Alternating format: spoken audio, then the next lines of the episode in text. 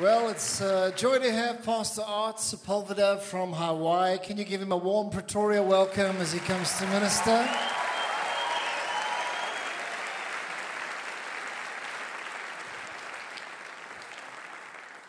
Aloha! All right, so let me give you a little little schooling. Amen. Um, alo, say L, uh, sorry, A L O means alo. Say alo. Ha. Ha means the breath. Come on, say it like you say. Ha. Ha like you're mad at somebody. But no, it actually means the breath of God. It means the breath of God. And uh, this morning, let me expand your vocabulary. Aloha. Aloha. Ke. Akua. That means good morning. To your neighbor, say, Aloha, blah, blah, blah, blah, blah. No, no, just say, Aloha ke akua. Amen. Again, I want to just, I want to take this time, but I think it's important that I would honor your pastor and uh, pastors in the leadership here, as well as you, church. I really appreciate being here. I mean that with all of my heart. It's uh, uh, when they, when Pastor Bird, who speaks very highly of your pastor and uh, of this church uh, in great honor, uh, said that, that uh, they're open to having me come back. I said, "Oh, good." I didn't mess up too bad. No. Oh, some of you ain't laughing. All right, anyways. Um, but I want you to realize that I do count it a privilege and honor to be here. I don't take it for granted. And uh, thank you again, uh, Pastor John, and really, and Mandri. It means a lot. And uh, I'm very honored. Father, we come before you in the name of Jesus, and we want to thank you for your goodness and your mercy. Lord, your spirit is so evident in this place. And that's because of the hearts that are so hungry and so open to you. We ask you would please speak to each and every one of us. We invite you to do a work inside of us, even that work that we're not even aware of. But Father, in your goodness and in your mercy and in your grace, you're always working in the context of our life. And so we say thank you before anything else is done, giving you praise, honor, and glory. And everyone in agreement said, Amen. Please watch this. I brought that up in the way I designed that, that video is because when Jesus was born into this world, he came and he was born and he came as the light in a dark world. And the conflict that is there that you see graphically is the context of which he stepped into. When Jesus came and once he was baptized in the Holy Spirit, the River Jordan, and, um, and he began his ministry for three and a half years.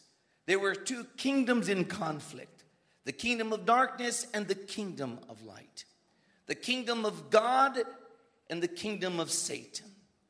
And for 30 years up to that point, before he got to the river Jordan, he saw, he saw the casualties of Satan's kingdom and his rulership and what he was doing to humanity.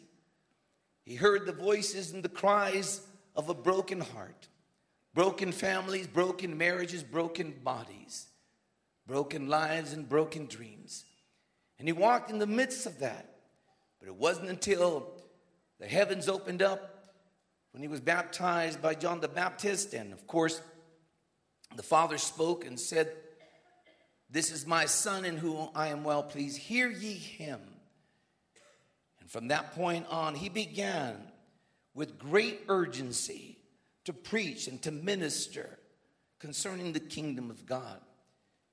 And uh, it's important that you and I understand, although the Gospels in the Bible show many wonderful truths, Jesus gave us understanding of what is priority.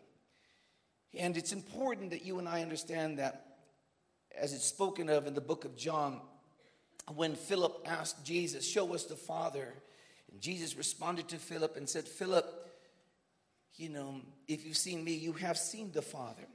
So, what I'm saying to you is that Jesus begins to lay out to humanity that was broken, although religious, um, lost, tormented in so many different ways.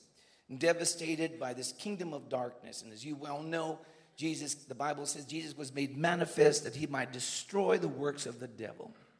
And he was everywhere he went, he was demonstrating to you and I, as we read the Gospels, how the kingdom of God is to be manifested in our lives, no matter how dark it gets, how complex, you know, how disastrous. You and I are still the light.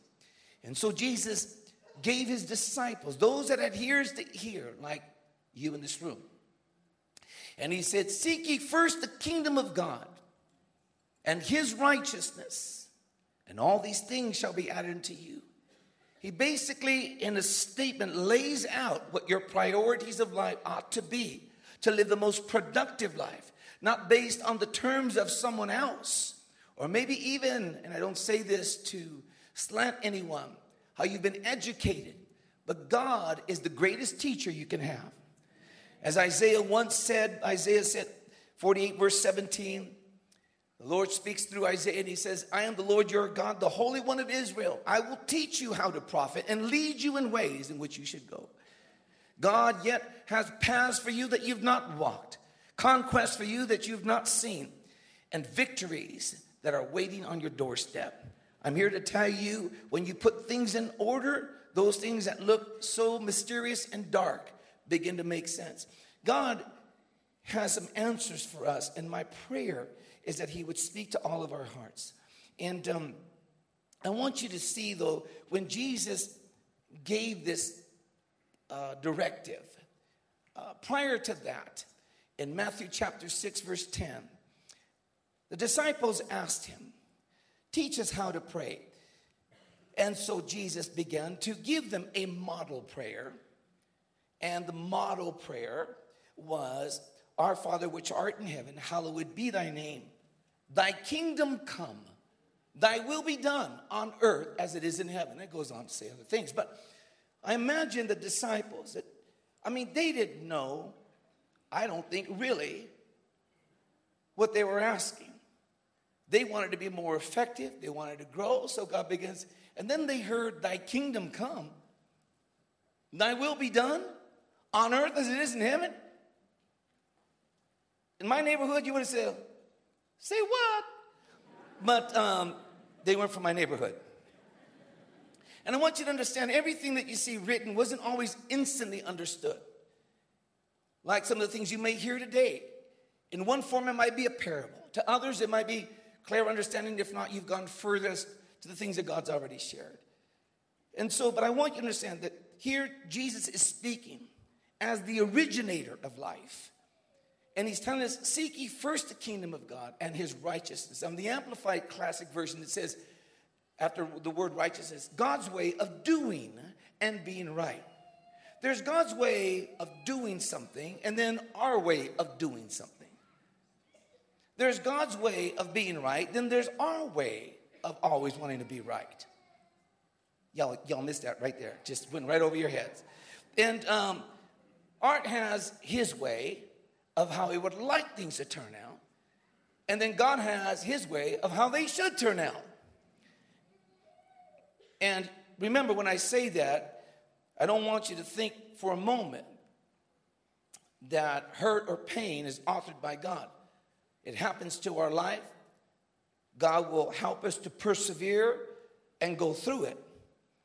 But he made it clear concerning two kingdoms when he said, The thief comes to steal, kill, and to destroy, but I've come to give you life and life more abundantly. He was not just laying something, he was sharing about two kingdoms. You know, Peter later on says, You know, we've been called out of darkness into his marvelous, like two kingdoms right? In the book of Colossians, chapter 1, you know, it talks about how we've been delivered out of the kingdom of darkness into the kingdom of his dear son.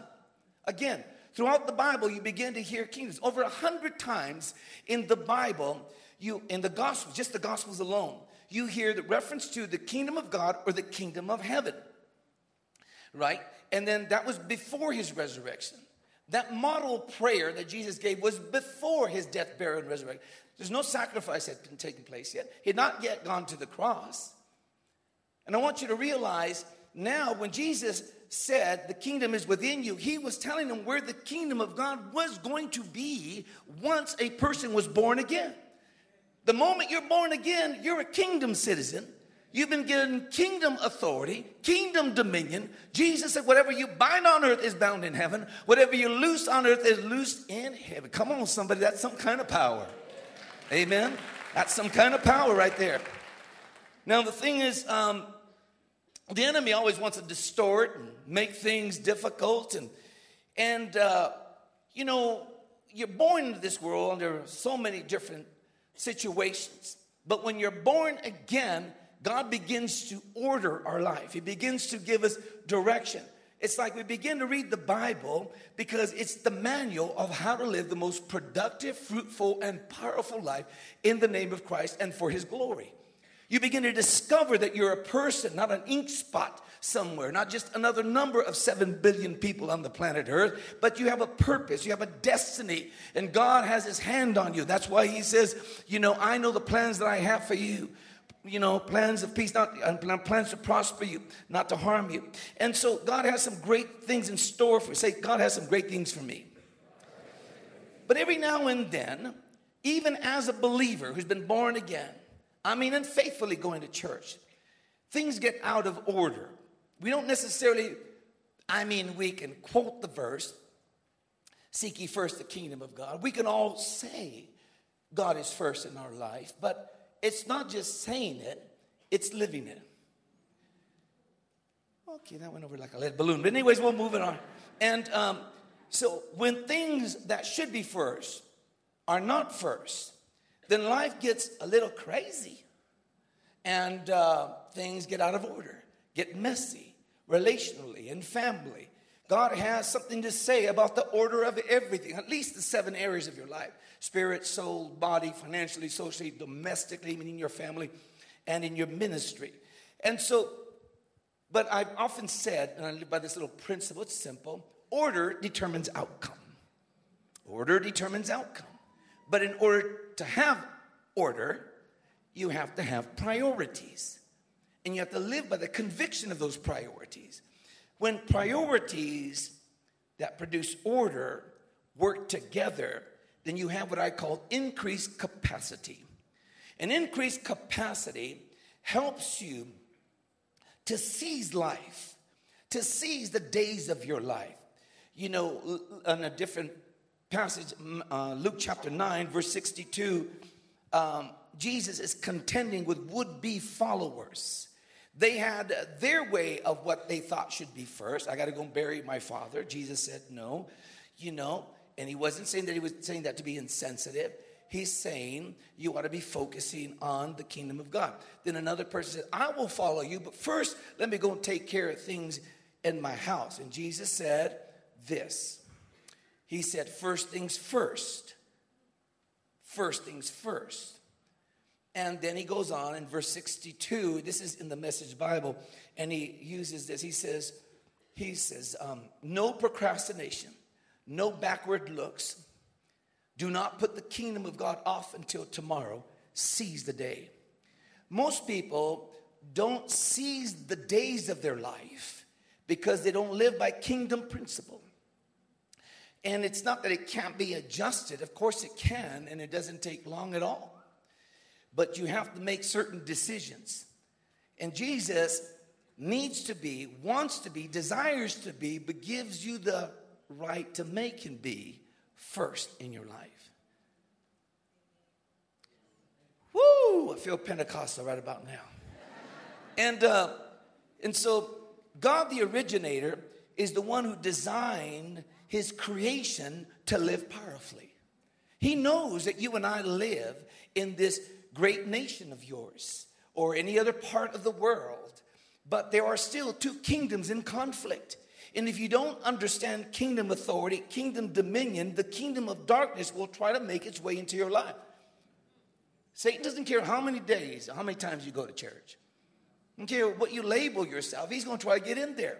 You have to have a kingdom mindset, a kingdom mentality, because you are a kingdom citizen. You're not going to be once you get to glory. I'm talking about this side of glory on this earth in the name of Jesus. We just sang about how beautiful that name is, how powerful that name is. Come on, somebody, get excited.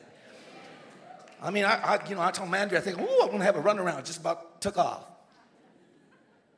In my mind, I was running around circles. You know, uh, a great leader who's now in heaven, uh, Myles Munroe, once said, if you, if you don't know the purpose of a thing, you will abuse it. Abuse is inevitable.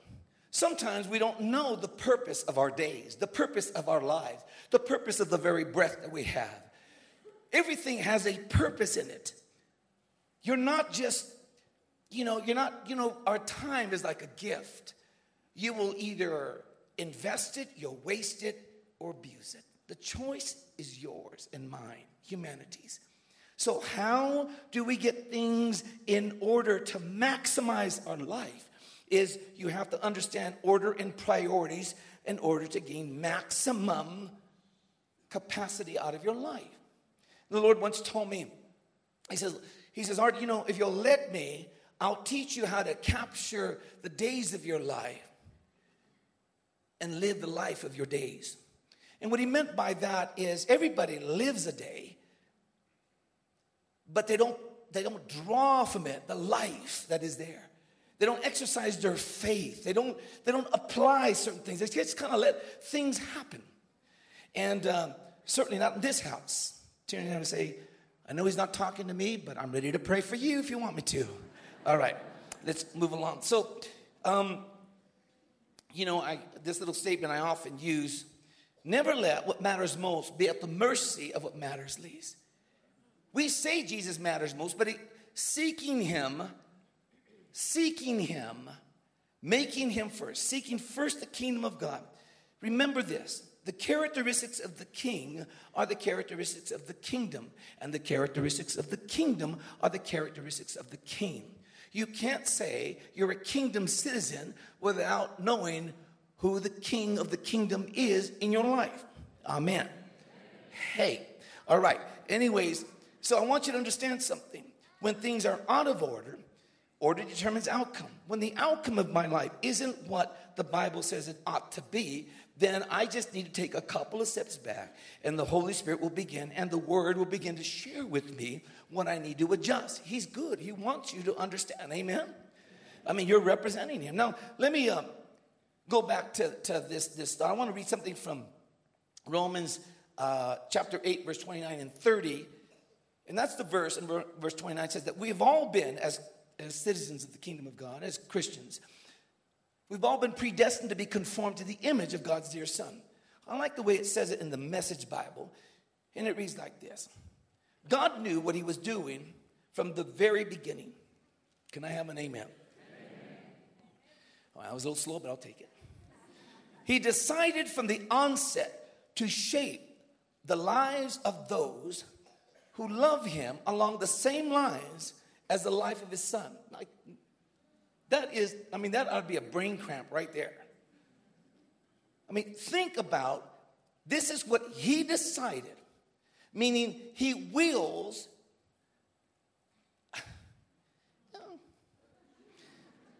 he, wills for you and I. I mean, read the Gospels and you're seeing how you and I are a walk. What are you saying that I'm Jesus? Of course not. You know, but don't you always say, Greater is he that's in me than he that's in the world? Romans chapter 8, verse 11 says, The same spirit that raised up Jesus from the dead dwells in you and quickens your mortal body. Mm-hmm. Don't be schizo. I mean, you know, we're in one moment we're saying, I love you, Jesus. I believe everything you say. And he said, Well, I, I couldn't live like that. Well, he's the one who said you could.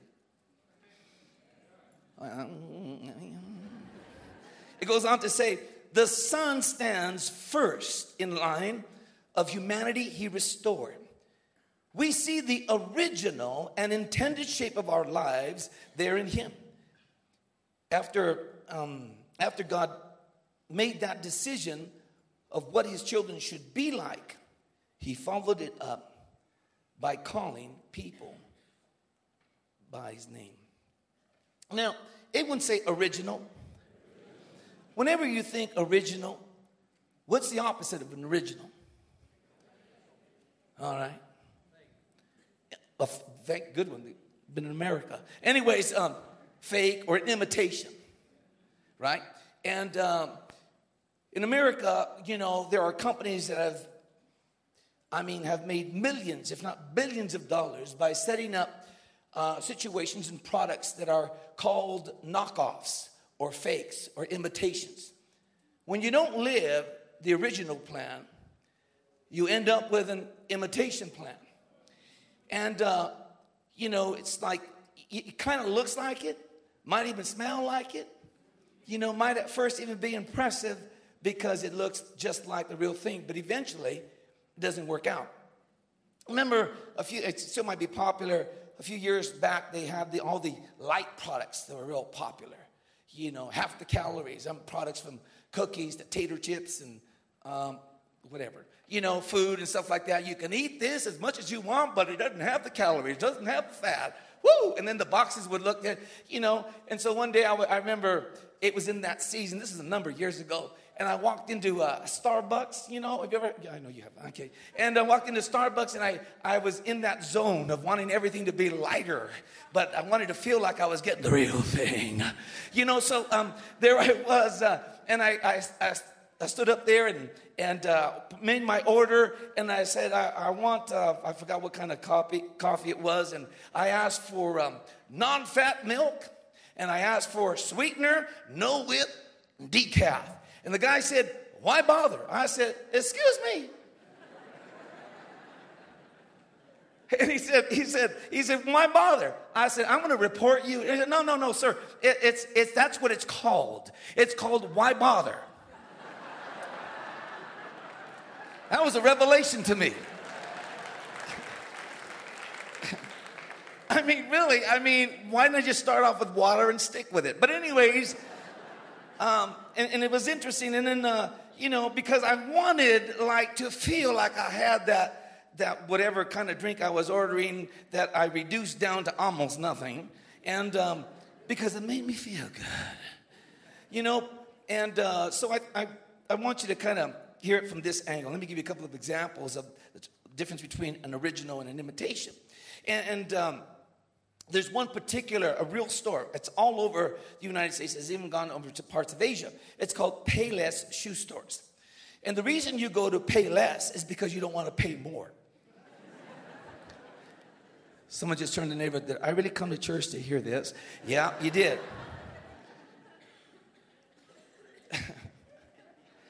It's like when people go window shopping, you know, they love, they woo, I love to have that, but you don't want to pay more, so you just window shop. Anyways, the point is, they, and I love this store, Payless Shoe Store, because I have four daughters, and I often say, there's, there's super estrogen in my home. I mean, it flows out the windows, you open the door, it hits you in the face. It's just like, help me, Jesus. You know, and, um, and they're all highly opinionated. Jesus, they must follow after their mom. Anyways, um, but the point is, you know, you know, because and, and you know, I don't know what it is about you know women and their shoes and their bags. Uh, some of you men, you're very still because if you move and say amen, she's gonna, bam. Okay, so I, I understand that. So I, I, feel you. I feel you. And um, anyways, and I love that my daughters would go in there because I'd be paying less. And when they break and fall apart, nobody gets worried because I didn't pay more. and I don't expect more because I paid less. My, my mindset is, you know, go in there and get your lookalikes. As long as I pay less, I am very happy. And then they started doing it a lot and it added up. Anyways, the point is, I'm trying to share with you is that when you end up paying less, thinking you get more, but you don't want to pay more, don't want to follow certain guidelines that God has given us, which is certainly not you, and um, you know, then we end up with not the results that we want in our life. We don't live the powerful life that we read about because, well, let, me kind of put it this way. I, I've been privileged to travel to Manila, Philippines, every year for about the last five or seven years. There's a conference that we do over there. And after the conference, if I have any time, we, uh, especially on the first year, we went to this place called Green Hills.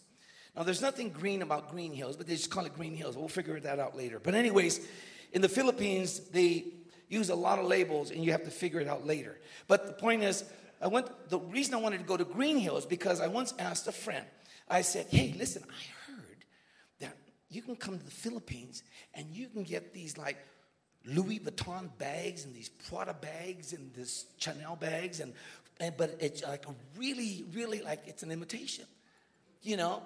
And they said, "Oh yeah, that's Green Hills." So I went over to Green Hills with, you know, after the conference was over, had a couple of hours before we took off on the plane, and, and so I went there, and and it was, in the moment I walked in there, uh, God's my witness. I mean, there were like multitude of stands. I mean, it was like they were all over the place. And everyone had their little booth of knockoffs. But you go in there, I mean, everything from computers to, you know, uh, uh, Apple. I mean, just the, the covering, you, it, the look-alike was amazing. The shoes, the bags, everything looked, it was all imitation.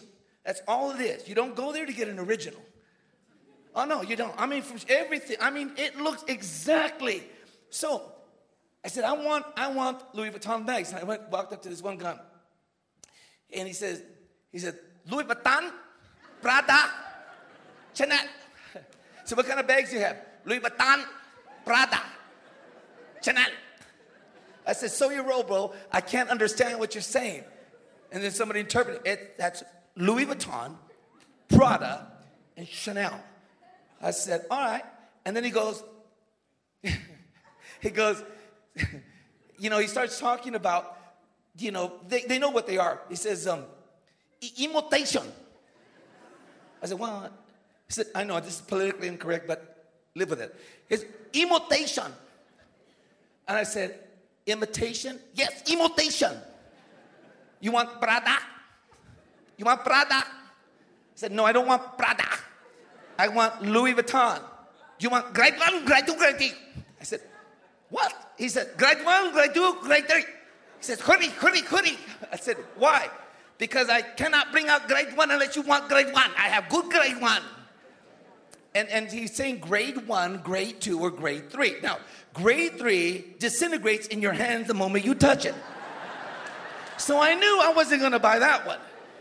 Now, we're not kidding anybody. I mean, they have like magazines. I mean, Louis Vuitton product magazines. You get to pick the bag and they run somewhere and they run back and they have it. And these are like $5,000 bags that you can buy for maybe $200. So you know it's a knockoff, right? It's an imitation. okay, so obviously you don't live in Hawaii, so there are more Filipinos than there are ants in the world. But anyways, and they're wonderful people, great friends of mine. But I want you to, I want you to hear this. And, uh, and so I, I knew that, of course, I wanted the best knockoff imitation for my daughters because Christmas was coming up. Dad was not going to walk into the original. Ain't no way, Jose. And so, so uh, I'm, I'm interested in buying some bags, and he wants to prove to me that he has an original. Now, the second one, I didn't want grade two. I don't know what was going to happen to grade two. I saw what happened to grade three. And then and it's like they all are ready for the demonstration. So he says, okay, I show you imitation grade one Louis Vuitton. I said, awesome. He pulls out the slider. It turns into a blowtorch. I mean, literally, the flame is about that big. And he's lighting up the bag. He's going, see, it's good grade. I said, don't do that, bro. You're going to start a fire. You know, you know, start fire. You don't know what it's made out of. You know, and the thing is, so I ended up buying them and, and uh, taking them back home. So, you know, six months later, when the strap broke, I mean, you know, we didn't all sweat it. We didn't run back to the Louis Vuitton original store because it was an imitation right? When the when the when the logo of Louis Vuitton began to peel off, you know, and the lining began to crumble up, you know, we didn't all freak out. They didn't say, Dad. They knew it was an imitation. You know, Christmas morning for about 20 seconds, I was like their hero. They thought like, Dad, oh, Where'd you get all this money? This is awesome. I said, I enjoyed it for about 20 seconds. And I said, It's imitation. now, you're saying, okay, what's the point? My point is when you live an imitation life, sorry, when you live an imitation life, eventually it falls apart. And Jesus said, Seek ye first the kingdom of God. Amen? Give the Lord a great big hand clap. But we have to make some decisions here today, and you can make them. You don't need a committee meeting to make this decision. I want to share with you how much God wants to put our lives together. God is ready the moment we give Him the priority and don't live by presumptions, presuming that the way I feel about something is the only way it can be, or presuming that the obstacles that seem to be against us, you know, are not possible to change. The Bible says that God can raise up something beautiful out of ashes. And I might be talking about your life, your marriage, your career, a dream, a desire, whatever it might be. The decision is yours.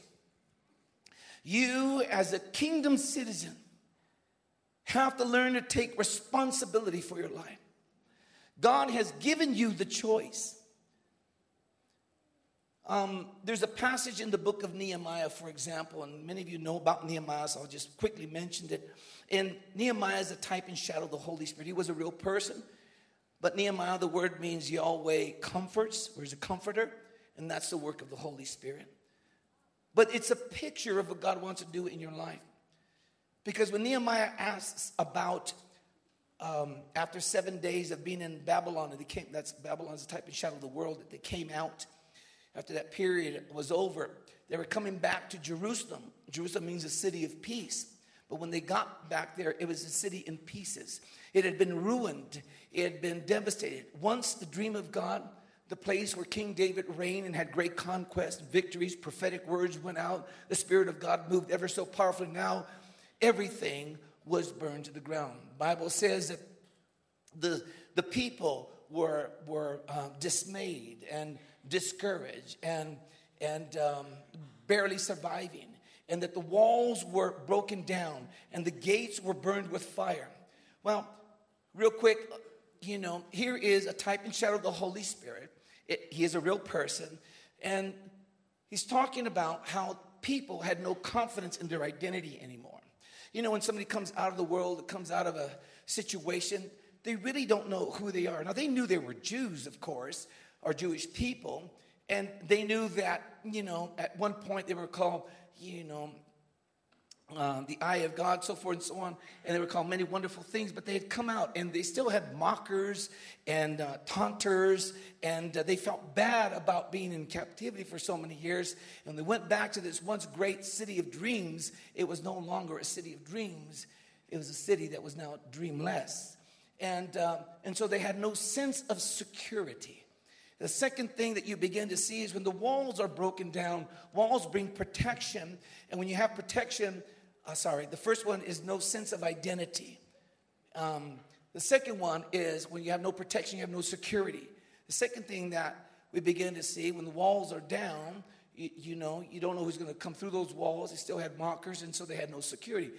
And the third thing is when the gates are burned with fire, gates often represent, typify in the Old Testament, authority. So there's three things that you see Nehemiah, type and shadow of the Holy Spirit, begins to do with people. And that it's God's dream and desire to rebuild people's lives. But where he begins is in your sense of a sense of identity in God, your sense of security in God, and your sense of authority in God. And I would say it this way in the New Testament it's your sense of identity in Christ, your sense of security in Christ, and your sense of authority in Christ. Now that you're a kingdom citizen, you have to understand that you, your identity is a kingdom citizen. And you have to understand that you've been given now a security. No weapon formed against you shall prosper. And, uh, and then you have authority. Whatever you bind on earth is bound in heaven and so forth. But I want you to realize the choice is ours to allow the Holy Spirit to work in our lives. Can you hear what I'm saying? You have to learn to make the decision. Most people think that they don't have a choice. I love the name of this church because it's called Choose Life. When you came here, outside of the living and real presence of God, working through your pastor, the support teams, and of course, your own personal lives, you can sense the life of God in this place. But in the Bible, it's up to you whether you want to put God first. It's up to you whether you want to live in the lane that God wants you to live. Because you're going to have to learn to trust Him with all of your heart and lean not to your own understanding. Trusting God doesn't mean that you follow your feelings, your emotions. God wants to be first in your relationships and in your marriage and your career. He doesn't want you to compartmentalize Him, He wants you to embrace Him. He knows more than you know. The scary thing is that you think you know what you know is enough. But imagine the things that you don't know that He knows. They would like to share with you because you don't know that He knows that you don't know, but you don't know that you don't know. And so you're well with living without what you don't know. But He wants you to know, you know? Anyways, sorry. That was a, that was a mystery to myself. And, uh, but here's what I want you to understand. Let me prove this to you. You all know that in Deuteronomy 30, 19, it says, God lays before you blessing and cursing, you know, life and just therefore choose life, right? But in the New Testament, in the Amplified Bible, 1 Corinthians 8 and 9, it says, Paul is saying, only be careful that this power of choice, this power of choice, this permission, liberty to do as you please, which is yours, does not somehow become a hindrance, you know, um, or a stumbling to the weak, and not only to others, but also to yourself. You say, No, no, I don't have that kind. No, no, no, you have to take responsibility. Most people don't want to take responsibility for their life. They don't want to make the decisions, and there might be tough decisions, but the righteous decisions are not always easy decisions. But you have to learn to take responsibility because you're not you're going to have to learn, even over your own self, to make sure that you make God number one in your life. And I wrap it with this last verse. I'm going to show you something. In Romans chapter 3, verse 3 and 4, you say, Why did God give me that choice? Because you're a sovereign being. He's giving you the right to choose. That's how much He loves you. But in Romans chapter 3, in the Amplified Bible, again, it says, What if some do not believe, like the promises of God, like the restoration of your marriage, or God rebuilding your career, or God you know, restoring joy and peace or whatever it might be that you're thinking about right now. It's not that God's not aware, but some of you have opted out of even thinking because the odds are against you, the circumstances are too great, and the reports have already come in.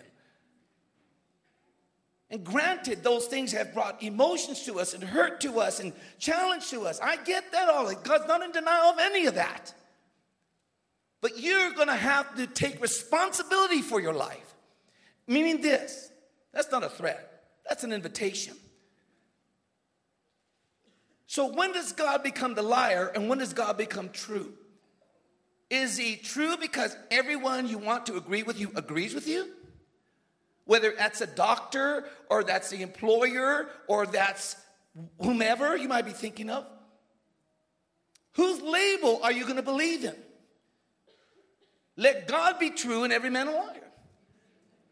But that is preceded, that was verse 4, that is preceded by Romans chapter 3, verse 3 in the Amplified Bible. And I know you're going to hear it, but take it home, think about it, dwell on it, let it get inside of you. It says this What if some do not believe and are without faith?